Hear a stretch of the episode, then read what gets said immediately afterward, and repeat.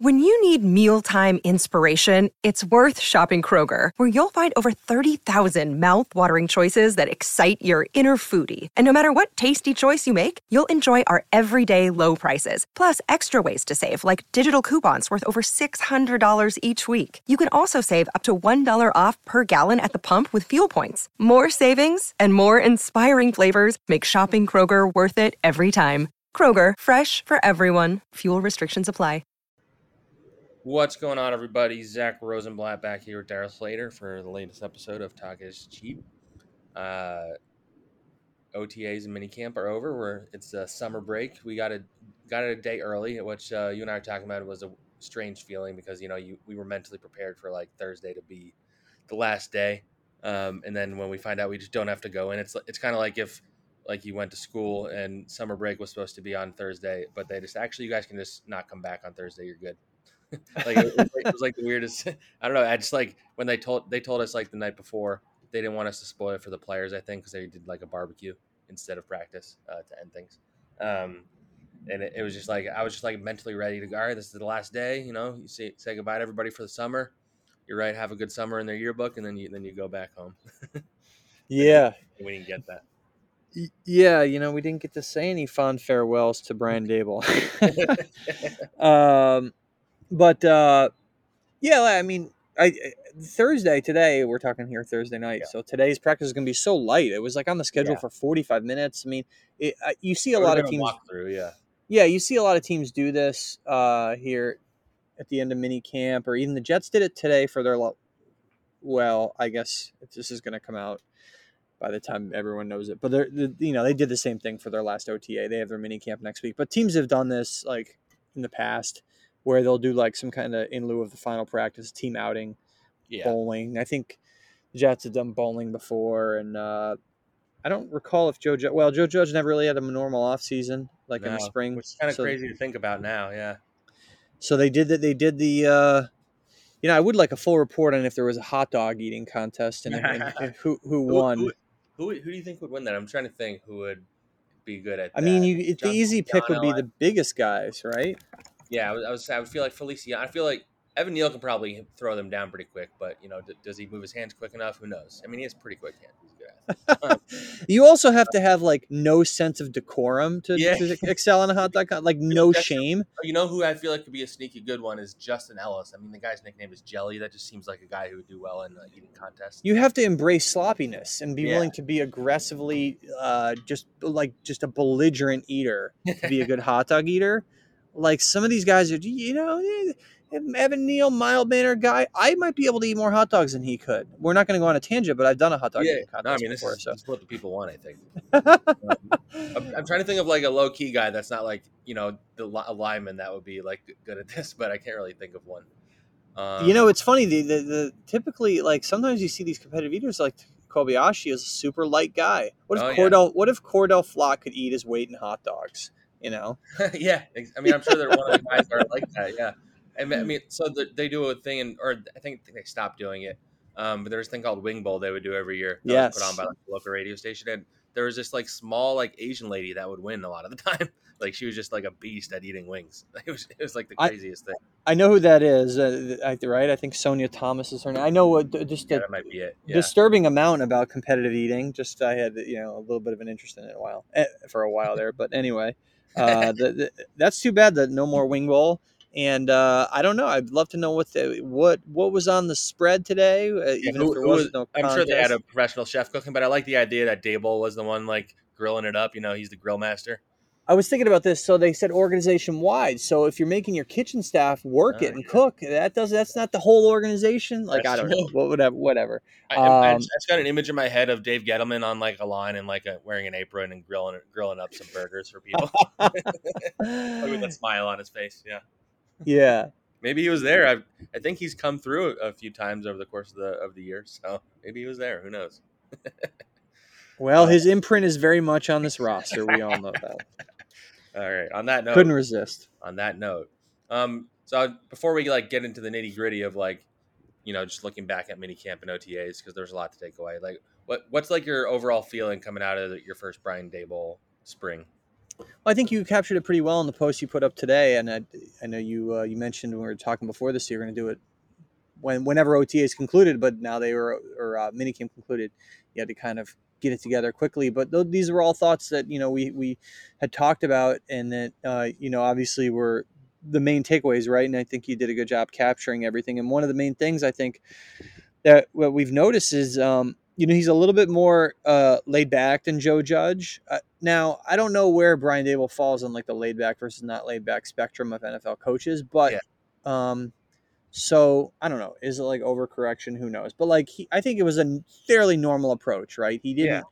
He's not. It- pushing- It, might, it might feel like wildly different, but I think Judge was like the other extreme. So Yeah, I think you know, not it's not just the punishment lap stuff. Yeah. You know, he obviously, obviously I feel like the lap stuff is maybe overblown more than like some of the other stuff. Honestly, Yeah, these were pretty light practices, and I'm not even just talking about like taking it easy on injured guys because any coach Yeah. with a common sense will do that in the spring. But they, they were fairly light practices, and it was interesting to hear him also talk fairly openly and directly when he was asked about whether he would have a leadership council. Yeah, I thought that was the most interesting thing he said the whole spring. Honestly, Yeah, and, and he was pretty. I mean, now he's not necessarily ripping Joe I'll- Judge, I'll, but I'll read the quote because it's an interesting quote. Just like yeah, go ahead. let me, let me pull it up right. Oh, now. while, while you're doing that, I just the context of it, uh, you know, I didn't take it as him ripping Joe Judge. I thought um, he was pretty, but he he was criticizing that approach. I don't know whether he knew that Joe did that with a leadership council, Well, but that- he was. well, I mean, Joe Judge isn't the only. Like, I think the Eagles even did that with Doug Pederson. Like, that's yeah, it's not some novel approach, Like, it, but he- like, I don't think it's nec- it's just a different approach, like we're saying. But so the quote he said, I think it's important to talk to your players. I think just because you have experience and you're a good player doesn't necessarily mean you're a leader. Everybody can be a leader in their own right, doing what you're supposed to do when you're supposed to do it. That's the first of being leader. We have a lot of guys that I think fit that mold. How it pans out when we vote for captains, uh, which will be a vote for the players. It's their team. That'll be down the road. Blah blah blah. But his whole point being like he wants the whole team to be involved in these decisions, not just like a group of five guys, which I think makes sense. yeah, he. Uh, now I wasn't. I don't know. Did who picked the leadership council last year? Was it Judge or was Judge, it? Was, I think Judge did. See that? So so I- I what that I is is. I'm I might be speak. I might be wrong, but I think he did.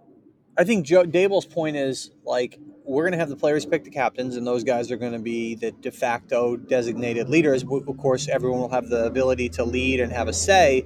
But what good? I'm just kind of translating what he's saying. But what Yeah. good is it if I'm, as the coach, uh, Yeah. picking leaders when, when the players should be doing it, right? So why have a leadership council that's picked by the coach if you're going to have captains that are picked by the players? It's like uh, it kind of undermines it maybe a little bit. I, Plus- I don't know. Plus, plus, I mean, this isn't why he's doing this either, but like it's such a young team and they have all these new players and stuff. Like I think it makes sense to kind of like have an open door policy type situation. look, I mean, they're going to have young guys. Uh, we kick this around. We can, you know, we can talk about throughout our next few podcasts or whatever. But like, just touching on it real quick, at the obvious, they're going to have a lot of young guys not only contribute but like, have big roles. Evan Neal, Kayvon Thibodeaux, everyone knows these things. You know, maybe Cor'Dale Flott, um, and so they're going to be a not just a young team, but a, a, a team that has a lot of young starters. So.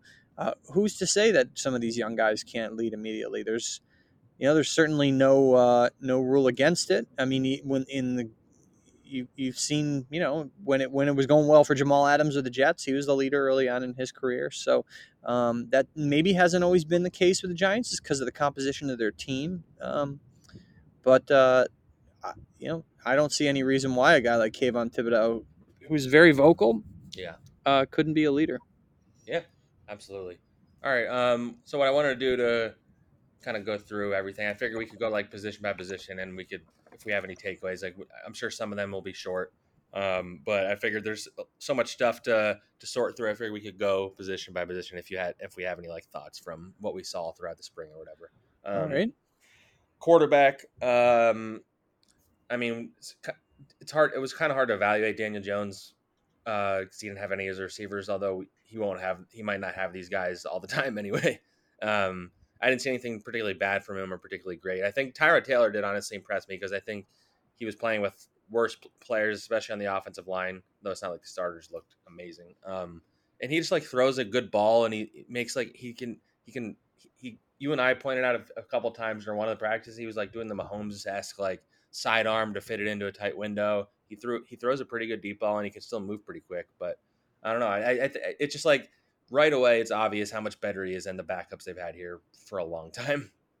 Yeah, and I think even independent of that, he is, um, you know, he's a legit backup quarterback. I mean, even taking away comparisons to the previous guys, Colt McCoy and Mike Glennon. Um, and yeah, he, still has for an older guy. Like it, it's funny because he is he's pretty old at this point, and he's going to be by the time the season starts 30, 33 because he he turns uh, he turns thirty three in August, early August. So, um, but he still moves pretty darn well, and he can not only move but he can throw on the run. Um, now, he's never been the tallest guy, yeah. um, and certainly has shortcomings, but um, yeah, there's a reason why changing yeah. changing arm angles, um, being able to improvise. Like I think I think I mentioned this to you when we were watching practice. Uh, he has like a, a bit of a sandlot quarterback um, feel to him. And I, I think I, you know, I had mentioned this to you. I when I, my first job at a college, I, yeah. I was covering the high schools down in his area of, the, of uh, Virginia, and so I'm really old now, right? I covered a guy. But you've been able to track it. You've been able to track his journey from day one. Yeah. Yeah, I remember when he was in high school at, at um, in Hampton High School down in Virginia, and he that was his you know his mo. He, he was a three star or a three sport athlete, and he, and he he that was his thing. You know, like playground style, sandlot style, uh, dual threat quarterback, all that stuff. So obviously, he was a really highly recruited player and played really well in college, um, and wasn't just like a running quarterback. I mean, he threw for a ton of yards and all that stuff, and and has made a lot of money and acquitted himself well as a quarterback in the NFL. For a guy who there was talk when he was coming out that he would maybe potentially have to change positions, play receiver. Um, you know, obviously on a lesser level than what you heard about like Lamar Jackson, which was misguided. Um, but he's acquitted himself well, and he's a guy who couldn't. Uh, they hope they don't have to play him, but if they do, I think that they will be okay. That, that you know, it yeah. won't be. I mean, it won't. They won't lose six in a row, maybe like they did last year. I would be shocked if that happened. Yeah. All right, uh, running back. I mean, I feel like touching a lot of the same territory we've already touched with Saquon. Like they've, they're clearly going to use him as a receiver. They've been moving him around a lot. Um, this is as healthy as he's been probably since his first going into his first or second year. Um, he said some interesting stuff about how he he like admitted that he didn't really feel like he was playing with much confidence like the last two years, which I think you could see if you actually watch the game. But hearing him actually say it, I found interesting. But big year for him, obviously. But I mean, we don't need to talk about Saquon too much. The backups, I mean, Breida looks fast. Uh, the other guys didn't really stand out. Um, that'll be more of a that running backs is training camp fodder more than right now. I feel like it's not like they're running the ball very much right now. Um, you can't really read a read on it because there's no pads. Yeah, there's no, no tackling. Yeah. So, but I, it is interesting how they're using Saquon, lining him out with receiver stuff like that. So that'll be something that is interesting. Yeah, I mean, he's a guy who had that asset and that ability, and um, like I like you always want guys to stay healthy, right? Like, yeah, no one's root, none of us are rooting for players to get hurt. Obviously, with Saquon Barkley, um, you just hope you know. You obviously, hope he stays healthy just from a human standpoint, right? But like, I really just want to see like if he stays healthy, and like obviously their line is not great still, but um, like no matter how it turns out, like I don't care how it turns out, just being objective observer. I'm just fascinated to see like, all right, let's see what happens when he stays healthy. Like maybe it pans out that he just doesn't have it. Okay, well then we have an answer. Like the yeah. the thing with him is like I just want uh like I want to see how the, you know the answer plays out. Um of because now it's like if he stays healthy like no not that he's making excuses. I'm when you say no more excuses, he's not making them, but like there's no more like asterisk attached to it. Like yeah. let's see it. Um, and let's see how he's deployed by a coach who like knows what the heck he's doing offensively, not Jason Garrett, right? So, um, so I, I, I hope I hope that happens because um, then we'll have then we'll be able to say like, okay, you know what? Maybe the number two pick, while was ill advised, wasn't so bad, or you know what? Maybe that was a colossal disaster of a decision. And the interesting thing about this, and this is something I'm sure we'll talk about all year, um, even if he has a great year, I still see this as probably his last year with the Giants. Yeah, you can't you just can't give a running back a big second contract. I think Joe Schoen knows that. Um, unless you, I don't know. I mean, yeah, even the franchise tag would probably be too much. I imagine that'll probably be around 10 million or something like that, and that's just too much for a running back right now. Um, so, so I mean, he has a lot to gain for himself. I mean, if he plays well, the, the offense will be better. So that's gonna be a storyline for sure. Um, receiver, it's pretty. I mean, they're it's kind of the same stuff we've always talked about, and we'll probably talk about for a long time. If those three guys don't stay healthy, they're in trouble. I think the more interesting thing beyond like the Kadarius Toney, Kenny Golladay, Shepard stuff is Darius Slayton. Uh, we've talked. I think we've talked about this a little bit on here, but it's just like wild to me that those three guys have been out for all of the team drills, and Slayton has had fewer first team reps than CJ Board, than David Sills, um, and Richie James have all had more first team reps than him. And Wan'Dale Robinson probably around the same. Travis Toivonen has looked has had more reps than him. And when he's gotten the reps, he's like had a lot of drops too. It's just been like a tough, tough spring for him. I mean, he could bounce back in training camp, but like the odds are going up that he's going to be a, a, a cut down guy in uh, in September. Yeah, it hasn't been good for him just in terms of deployment um, and and production. Um, you you would have thought coming into the spring, like, okay, this is his chance to shine, considering that, Yeah. that, you know Sterling Shepard, obviously, we, we knew he was going to be out in the spring, um, but but Kenny Golladay didn't practice much for an you know, undisclosed, seemingly minor injury. Who knows? Um, and so it's like, okay, there's opportunity for him to be the number one outside receiver with the starters in the spring, um, and it didn't materialize that way. Um, yeah, so I, I look. I mean, like, I don't know what what what could they give for him in a trade. Is this going to be a repeat of the James Bradberry situation where Joe Schoen just convinces himself? I think at this point, if they if they were gonna trade him, it would probably be a BJ Hill type thing. Yeah, Like you trade. I mean, the, cra- the crazy part about the BJ Hill thing in retrospect is that they gave a draft pick and BJ Hill, and BJ Hill wound up playing great. But um, yeah, like you like a player for player swap. Like maybe they trade him for a corner, they could use another corner. Um, I, I think Slayton will get another job. Like whether he gets claimed on waivers or somebody picks him up after the fact. Like there's he's perfectly capable NFL wide receiver. I mean, it just it all all of the factors just point to him not being here in week one. Yeah. You know, whether the final year of his rookie contract wasn't drafted by this GM, two point five million in cap savings potentially for a cut or a trade for a team that really needs the cap room. The performance uh, hasn't been great uh, here in the spring, and he really hasn't been a, a blossomed into the type of player maybe they hoped he might be after that kind of surprising rookie year. And then they have bodies in the room when everyone's healthy, which is a big when or if. Yep. So I mean, there's four receivers locked in ahead of him. it just there's not really much working in his favor for being Yeah. here week one. Um, in a different situation, um, maybe, but I just this is become just not a good situation for him on multiple levels. Yeah, I mean he's a change of scenery type guy. Maybe maybe he'll do better somewhere else. Now it's weird because I feel like he was he was one of the few things you could be feel good about after 2019 because he had that great rookie year that nobody saw coming. Fifth round pick, getting 700 yards and eight touchdowns in a bad year for the Giants. Like that was.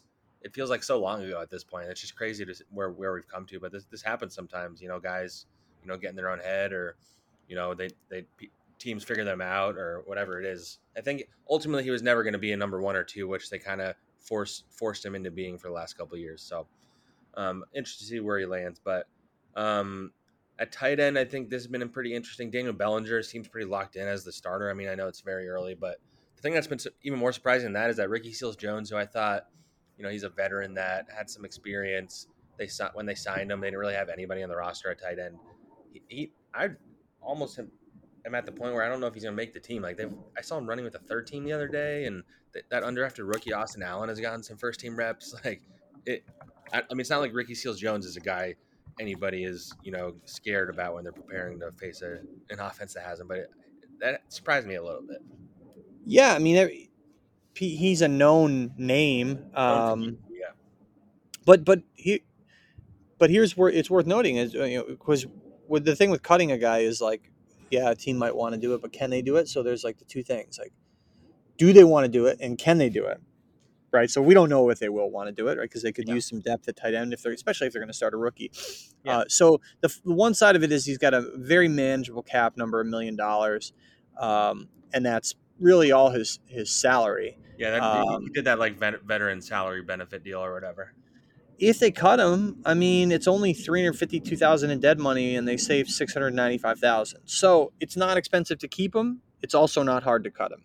Yeah. So So I, I feel could- like he's the kind of guy that you know, when when you get the roster cutdowns, a guy makes the team initially, and then somebody gets cut that they're interested in and they claim him off waivers. Like they, you can find a guy that's Ricky Seals. If that happens, I'll get that. That would be. Uh, you've laid out a very specific situation that certainly could happen. Yeah. So let's keep that in our pocket and that uh, give you uh, give me credit, credit when there I'm if that right happens, forget about it when for, I'm wrong. for yeah. guessing right. Uh, we'll forget about it in two days. But uh, when they signed him, it's like okay, yeah. I mean, yeah, yeah, I mean, this is why this is why uh, people look at this roster and say they have so many problems because everyone complained, and oftentimes rightfully so, about Evan Engram.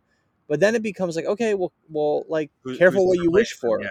because this team has had no cap uh, because of Dave Gettleman, and so they had no ability to, to have immediate upgrades, and they're going to be in a position where, look, let's be fair to Bellinger. On one hand, he might we'll give him every benefit of the doubt because he hasn't played yet, but he hasn't played yet. So like let's also recognize that it's going to take a little bit for him to adjust. So um, yeah, I think tight end could be a major problem for this team. Yeah. Uh, I mean, yeah. I mean, you're relying on a fourth round pick, so I mean, that, that's uh, that's a big leap. So, offensive line is always the most interesting position on the Giants, I would say. Um, uh, let's see. Andrew Thomas is still banged up with his ankle. He was limited. Um, I don't know. I mean, you would think he- he'll be good for training camp, but we'll see. Uh, in terms of the rest, uh, Sha- Shane Lemieux is locked in as the starter at left guard, I think, which is interesting. Uh, Feliciano's at center, Valencia still at right guard. You talked to Evan and Neal one on one. We we can get into that in a second. I, one thing that I was surprised by is that they've been using Joshua Ezeudu, the guy they drafted in the third round at left tackle with Thomas out, which I like. I thought when they drafted him, I thought, okay, this is a guy they want to win the left guard starting job, and he's like competition with Lemieux and some of the veterans they signed. Seems like they want Lemieux to be the left guard and Ezeudu to be like a swing backup everywhere, which is an interesting role. I mean, he's a third round pick. You ideally want your third round pick to start, but I don't know. What would you make of that? I, I, I, that surprised me. I thought he was just gonna they just gonna lock this guy in at left guard, but I guess it makes sense to see what he can do elsewhere too. If if not start, then just like learn one position, right? So like um, It's- put on a a- rookie to have like a it's a bunch of stuff. lot to ask the guy to learn a couple positions. So like um, maybe he's not going to be a guard. Maybe Yeah. he's maybe he's going to be a backup tackle. Yeah, but that's they view him weird the because maybe they view him as like the Matt Peart kind of guy. I don't know. I mean they drafted this guy in the third round, um, and you already have both tackle spots solidified. So there's no path to him starting in either tackle spot. But you're you have him as a backup tackle right now. So like, look, it could just be like moving around, moving pieces, and there will be a full fledged left guard competition in training camp, maybe. But you know, Shane Lemieux was the starter for what it's worth going into last year before his knee injury. Um, you know, he was the best of a not great group of options that they had going into last year, given you know the fact that he wasn't excellent to say the least. Yeah. You know, in 2020 as a rookie, um, and so uh, yeah, left guard remains an intriguing spot. I, obviously, center not much to talk about there. Right guard not much to talk about. You know, all the other spots are solidified. And left guard is the one where we. I think there could be some competition, but like you said, then again, maybe not. Um, Ezeudu is the is the it was the most interesting, I think, revelation in the spring in terms of not like necessarily how he performed because who knows? There's no pads on, right? So you Yeah, can't read yeah. into it. But just the deployment of him, I thought, was a revelation. Um, so we'll see. I mean, they could change up things in training camp, but uh, but yeah, I mean, it's hard for these offensive linemen to really impress per se. In the, in the Yeah, spring. yeah. Although I, I will say somebody asked me on Twitter uh, after my article went up about should they be worried about like the center position. I think they were asking about like backups, and so I had to like actually think about who their backup centers were, and based on who they've been practicing, it's it's either gonna be like Ben Bredeson, Max Garcia, who I thought was gonna be a left guard guy, and they've been working him at center a little bit, Jamil Douglas, and like so. I mean, the reality is any team if they get their offensive linemen get injured, they're in trouble. But like if the Giants lose any of their offensive linemen really, but center in particular, these are all guys that haven't really played center. So It's uh, wild to see to have seen Bredeson uh, yeah, working at center. My goodness. Um, Yeah. And and and let's let's you know touch on this. Like Feliciano is got to be one of the one of like no, no disrespect here, but the guy's probably one of the worst starting centers in the NFL, right? Is that is that fair? Like, am I being uh, right? I mean, given the performance and um, it, it- you know, and and w- also the fact that he really hasn't played center much. yeah, so the like that really hasn't been talked about much this spring. The fact that this guy was a guard for That's the most part in yeah. Buffalo.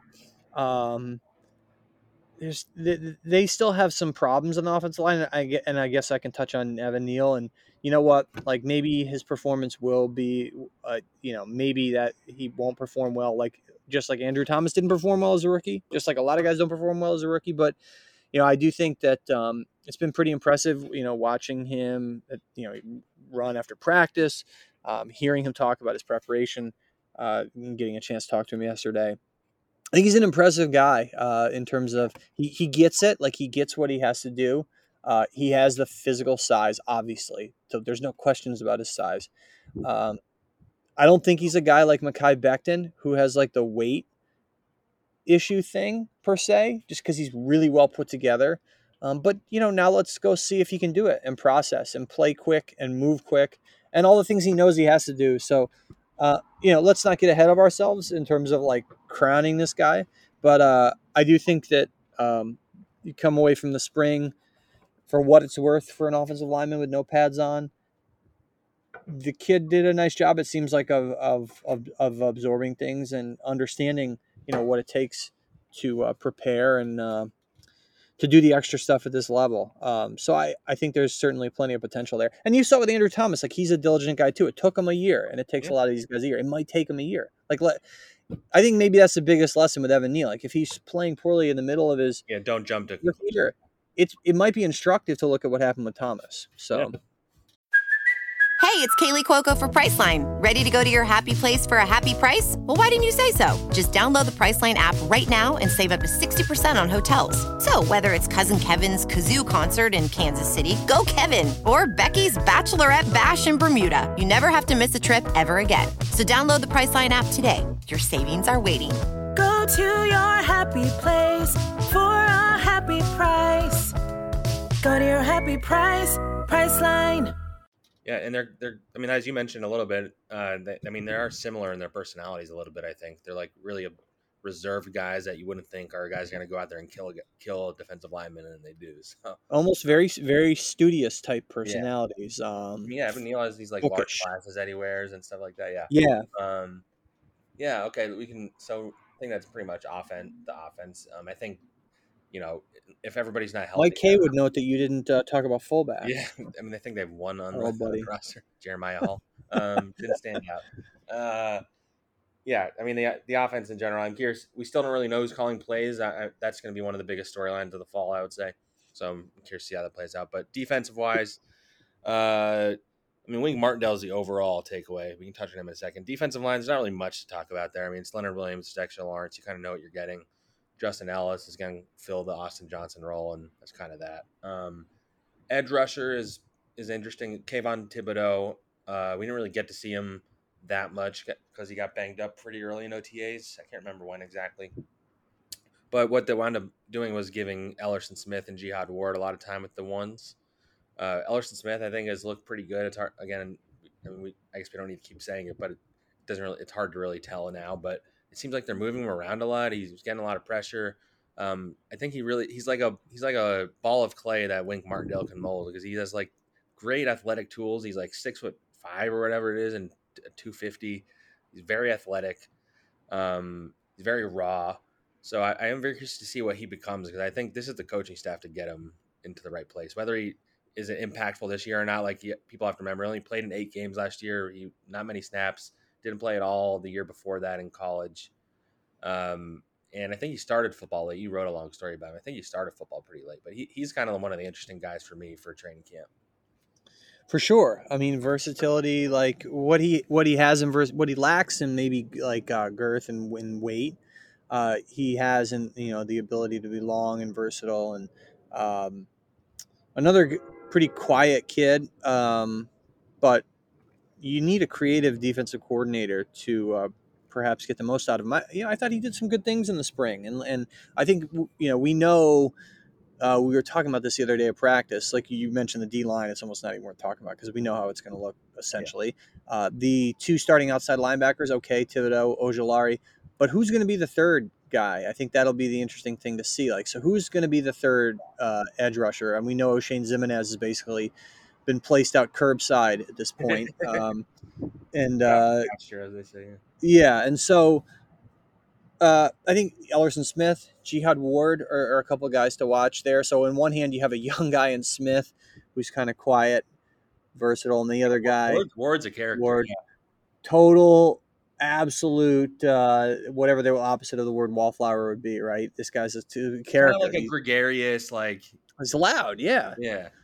Like, He- here, he's but he- he had- boisterous. He had, some like really. He, I mean, he was a great podium guy, um, which we obviously appreciate. But he was saying some stuff about how he's staying on Kayvon Thibodeaux to you know stay in his playbook and stuff like that. And I think it's good that they have uh, an adult in the room, as they as the Giants have said for a long time about other uh, areas of their organization. But they, they have an adult in the room, which I think is good because that is a very young group of pass rushers. So Yeah, I think it, he'll be a good mentor. And you wrote this um, the other day, a good mentor for Kayvon Thibodeaux. And um, so I, yeah, I think there's some interesting pieces there uh, that may not be the sexy names per se, but like Elerson Smith, if you know, if you're listening to this podcast, you're obviously a pretty, pretty dedicated Giant fan, so you know who he is. So you're gonna, you know, that's something to worth following. I think in training camp, it's not going to be the headline story, but um, it's certainly something worth following. And you never know, like when when a, a, a situational edge rusher could make a significant impact. If the guy maybe he only gets 20 snaps a game, but if you're if you're if you're playing third down and you're and you're you have the ability to get into the backfield and make a big play, that you know those 20 snaps, one all you need is one of them to pay off. And so um, he's certainly a guy to watch. And yeah, he's got a good story too. Um, yeah, and he, and you, had a great story about him last year. Unfortunately, then he wound up not playing for half the season after that. Yeah, and he'll get a chance to play back home in Minneapolis on Christmas Eve this right, year. yeah. So, so that'll be a cool moment for him. Uh, you know, we'll see what kind of role he has in this defense. It's really up to up to him to kind of uh, continue to progress, and up to Wink Martindale to find a spot for this guy. Because, like you said, he's got the athleticism, raw guy, interesting guy. Yeah, and I, I there was a couple plays I saw the other day where they had him lined up like as a sort of like inside linebacker, and even dropped into coverage on one play. So that they clearly like he's a guy that maybe they, just view as a guy that can move everywhere and get just to get him to the at the quarterback and stuff like that. So that's gonna be interesting. Maybe by the end of the year, he's playing a lot and he's making some plays. But, yeah, I um, think that's what with Wink. It's worth noting that. I mean, we talk about the blitz is the obvious, the man-to-man coverage the obvious. One of the other things is like the, the disguising that he does, Yeah. and that's a good example of it, Yeah, where you're moving. Feliciano had some great quotes about that. Um, how it's like uh, he, I, Feliciano was like, I go up to Wink before every practice just to get an idea of what they're going to throw at us. Sometimes he like lies. He like lies to me because he wants to beat us. Um, but he he said, I have something special for you today. And that that day, like Julian Love was playing up at linebacker. Dane Belton was blitzing a bunch of times from safety. Uh, you had Elerson Smith at middle linebacker. Like so, if he's confusing the Giants' offense, you know, I guess maybe that's bad in the long run, but like the idea that they can be confusing the opponent is going to be good. Um, inside linebacker again, that's not like one that's very exciting either. You have Blake Martinez injured. Uh, Tae Crowder's, you know, he's kind of lingering there. I don't know if he'll start all year, if he'll even play that, if they even play two inside linebackers all that much. Um, they drafted a couple guys, McFadden, Beavers. That's I don't think we either either of us really have much to say there. Um, secondary, I think we should talk about though, because that's That's the big one. big. I mean, that's talked about this on here. Like it, it's a concern. Very young. Um, Darnay Holmes and Aaron Robinson missed a bunch of practices. I think that was just out of abundance of caution. I think they're okay. Um, maybe have some nicks. Like I think I, I was told Darnay has a foot thing. I don't know what Robinson's is. Um, but I think those two guys are probably, uh, at least as of now, I would say are probably going to open the season as like the outside and nickel starters. Probably Cor'Dale Flott maybe pushing uh, Darnay. So a guy that like was getting a lot of snaps on the outside with Robinson out was Michael Jacquet, who they signed on the first day of OTAs. I only had heard of him because he was he started like a game. I think it might even have been against the Giants. I can't remember. He started a game for the Eagles two years ago, um, and so he was like the top backup at outside corner. Like it, I don't know. You have Xavier McKinney, Julian Love, and Dane Belton at safety, which I guess is you know two veterans and and a rookie. But I don't know. This, this secondary, like they have some quarterbacks they'll have to play this year that are pretty good. Um, I'm, it's it's gonna be bumpy, I would say. to say the least. I mean, and then just uh, it's it's interesting because like right before we got on here and started recording this, you and I are kind of uh, pre-writing a one of those standard issue uh, player countdown thingies for the summer, and um, I was just writing one on Aaron Robinson, and uh, you know he did play 149 snaps last year at outside corner, 92 in the slot, so he didn't play a lot. Period. Um, but uh, the one thing I kind of wrote in there, just thinking about Uh, if, if he can somehow play well, that will solve so many problems for this team and this defense. Like he's got to be one of the bigger keys. Um, now he might not be, you know, if Adore like obviously Adoree Jackson's your number one corner, he's really important. But um, if Aaron Robinson can somehow surprise and be a pretty good player, like that will go a long way toward making this defense a lot better, I think, than, than people expect it to be. Because if you just get baseline level play from Adoree Jackson, even not as good, Adoree Jackson's a pretty good player last year. Even if it's not as good as that, right? That's acceptable level play. Um, and if Robinson can give you something just shy of that, that exceeds expectations, um, then that'll let Martindale do a lot of the blitzing that he wants to do. So, Aaron Robinson's an enormous key, enormous key for this for this defense, and we just have not seen a lot from him. Like we've seen so little from. I actually like referred to his uh, NFL.com pre-draft scouting report in this uh, in this thing I wrote, just because he he barely played last year, and and and like you said, we we didn't see him much with what is a seemingly minor injury here in the spring. So, um, just waiting to see this guy a little bit more out there. Yeah, I mean, he's a, he's an X factor for this team, and I mean, this goes back to what you were saying the offensive line. Um, if any, if I mean, even whether he's good or not, if he's injured or especially if Adoree might be, his importance is almost more tied to the depth than even like how good or bad he is. I mean, he's yeah, good, but like if you lose Adoree, like you're in a lot of trouble. Um, like, I don't even know who. Like I, I, guess you have to play Aaron Robinson at the top against the top, or you put Julian Love out there. Like I, I don't know. Um, maybe they maybe they find a veteran that gets cut that you know has some experience in the fall, but I, I mean that's I, on on one hand it's concerning. On the other, I think it's smart that they're you know this is rebuilding year, and so you're kind of throwing a lot of darts and uh, seeing if any of them connect. Um, that wasn't a really great analogy, but I think you get my point. Um, uh, like uh, so they have this they have Aaron Robinson. If he's good, then you have a long term solution at, for cheap. If he's not, you can draft somebody. You can find somebody else. You know, they took a swing at Cor'Dale Flott. You have a young Darnay Holmes, uh, Xavier McKinney. I mean, probably move on from Julian Love after this year, maybe. But so they have all these young guys that are going to get a lot of snaps as opposed to last year where, you know, you know, you had Logan Ryan who was aging. You had James Bradberry who was, you know, he's not old, but he, he is declining, I would say, athletically. So I don't know. At, at the very least, you have some young guys you can throw out there. And if they don't work, then you re- reboot next year. Yeah. Um, and then just kind of you have to just suffer the uh, suffer through some of the growing pains, or maybe not even the growing pains, just the pains of players not being that good. like yeah. In yeah. the meantime, because look, I mean, like Julian Love, it's not really like growing pains. Like maybe the guy's just a I mean, backup Ju- level Julian player. Love, Julian Love, like coaches have been like allergic to making him a starter in his career so far. It's like when he when he was a rookie, they waited till the very end of the year to finally play him. Um, they really didn't want to. It didn't seem like Judge's coaching staff really wanted to play him, but they but he's so versatile that they kept on having to because of all the injuries. And you know, he, he's a perfectly fine player. He's a good like backup to have. I think. A good personality. Yeah, but- you know, and now they're going to start him, um, and you know, we'll see if that. The problem is, you know, when you're not a great roster, you wind up having to start guys who should be backups. I mean, it's not Yeah. rocket science, and that's uh, that's a position the Giants are in at a, at a f- quite a few fairly important positions, and so they're going to have to try to scheme around that. I think uh, wh- we've been saying this since the end of last year. No matter who was the coach or who was the GM of this team in 2022, the coaching staff was going to have to do like some serious heavy a lot of lifting Heavy lifting, yeah. to get the young guys to get to get like, to, to mold your returning players who right so decent amount of youngers in there and then you're going to have to play a lot of young guys so that that's a heavy lift too from a coaching perspective so I mean, I would- um I'd say Daboll's gonna. This this Yeah. is maybe a, a chance for him to really like prove what he's made of. Honestly, as a coach, like he's gonna have to earn his money this year.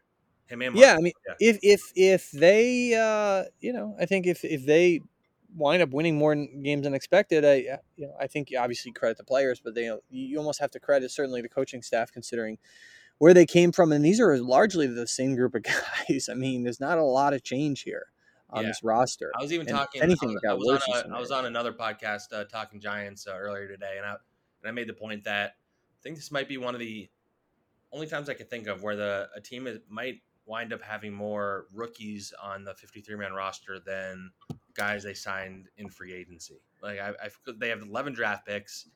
You think that a, a few of the undrafted rookies will make it probably, and they really didn't sign that many guys. Like there's a lot of like under the radar guys. I guess like if you count like Davis Webb if he makes it or Jamie Gillan or whatever. But I don't know. I feel it's going to be closer than it usually is. Yeah, no, I mean, uh, it's that, that's just the reality for this team. They're gonna have to they're gonna have to start and and have significant contributions from a bunch of young guys, whether those are rookies or second year players. I mean, Aaron Robinson might as well be a rookie. so, Yeah. um, and he was drafted to play in the slot. And now he's being asked to play outside. And I, you know, it's weird because I, I asked him. I said, "When's the last time you played a lot of outside corner?" And then there, I, don't, I guess his answer was vague. It was like. Uh, like never. I don't know. I guess that's what I Yeah, got from a, that. He's not a big. He's not a big talker. so um yeah we, we said it time and again that you know this this season is going to be a lot about figuring out what they have for the future and that's what it is in rebuilding like you said you just you throw what you have out there and see what sticks exactly. We don't need to dive into special teams. They got Graham Gano back. They got Casey Kreiter. Jamie Gillan will probably be fine as a punter. Um, curious to see what they do at returner. If Richie James makes it, he probably is the returner. You want ideally that when they drafted Kadarius Toney, you thought he would be a punt returner, but maybe that'll be Wan'Dale. Um, yeah, I think we cover pretty much everything. Uh, anything else you want to add before we get out?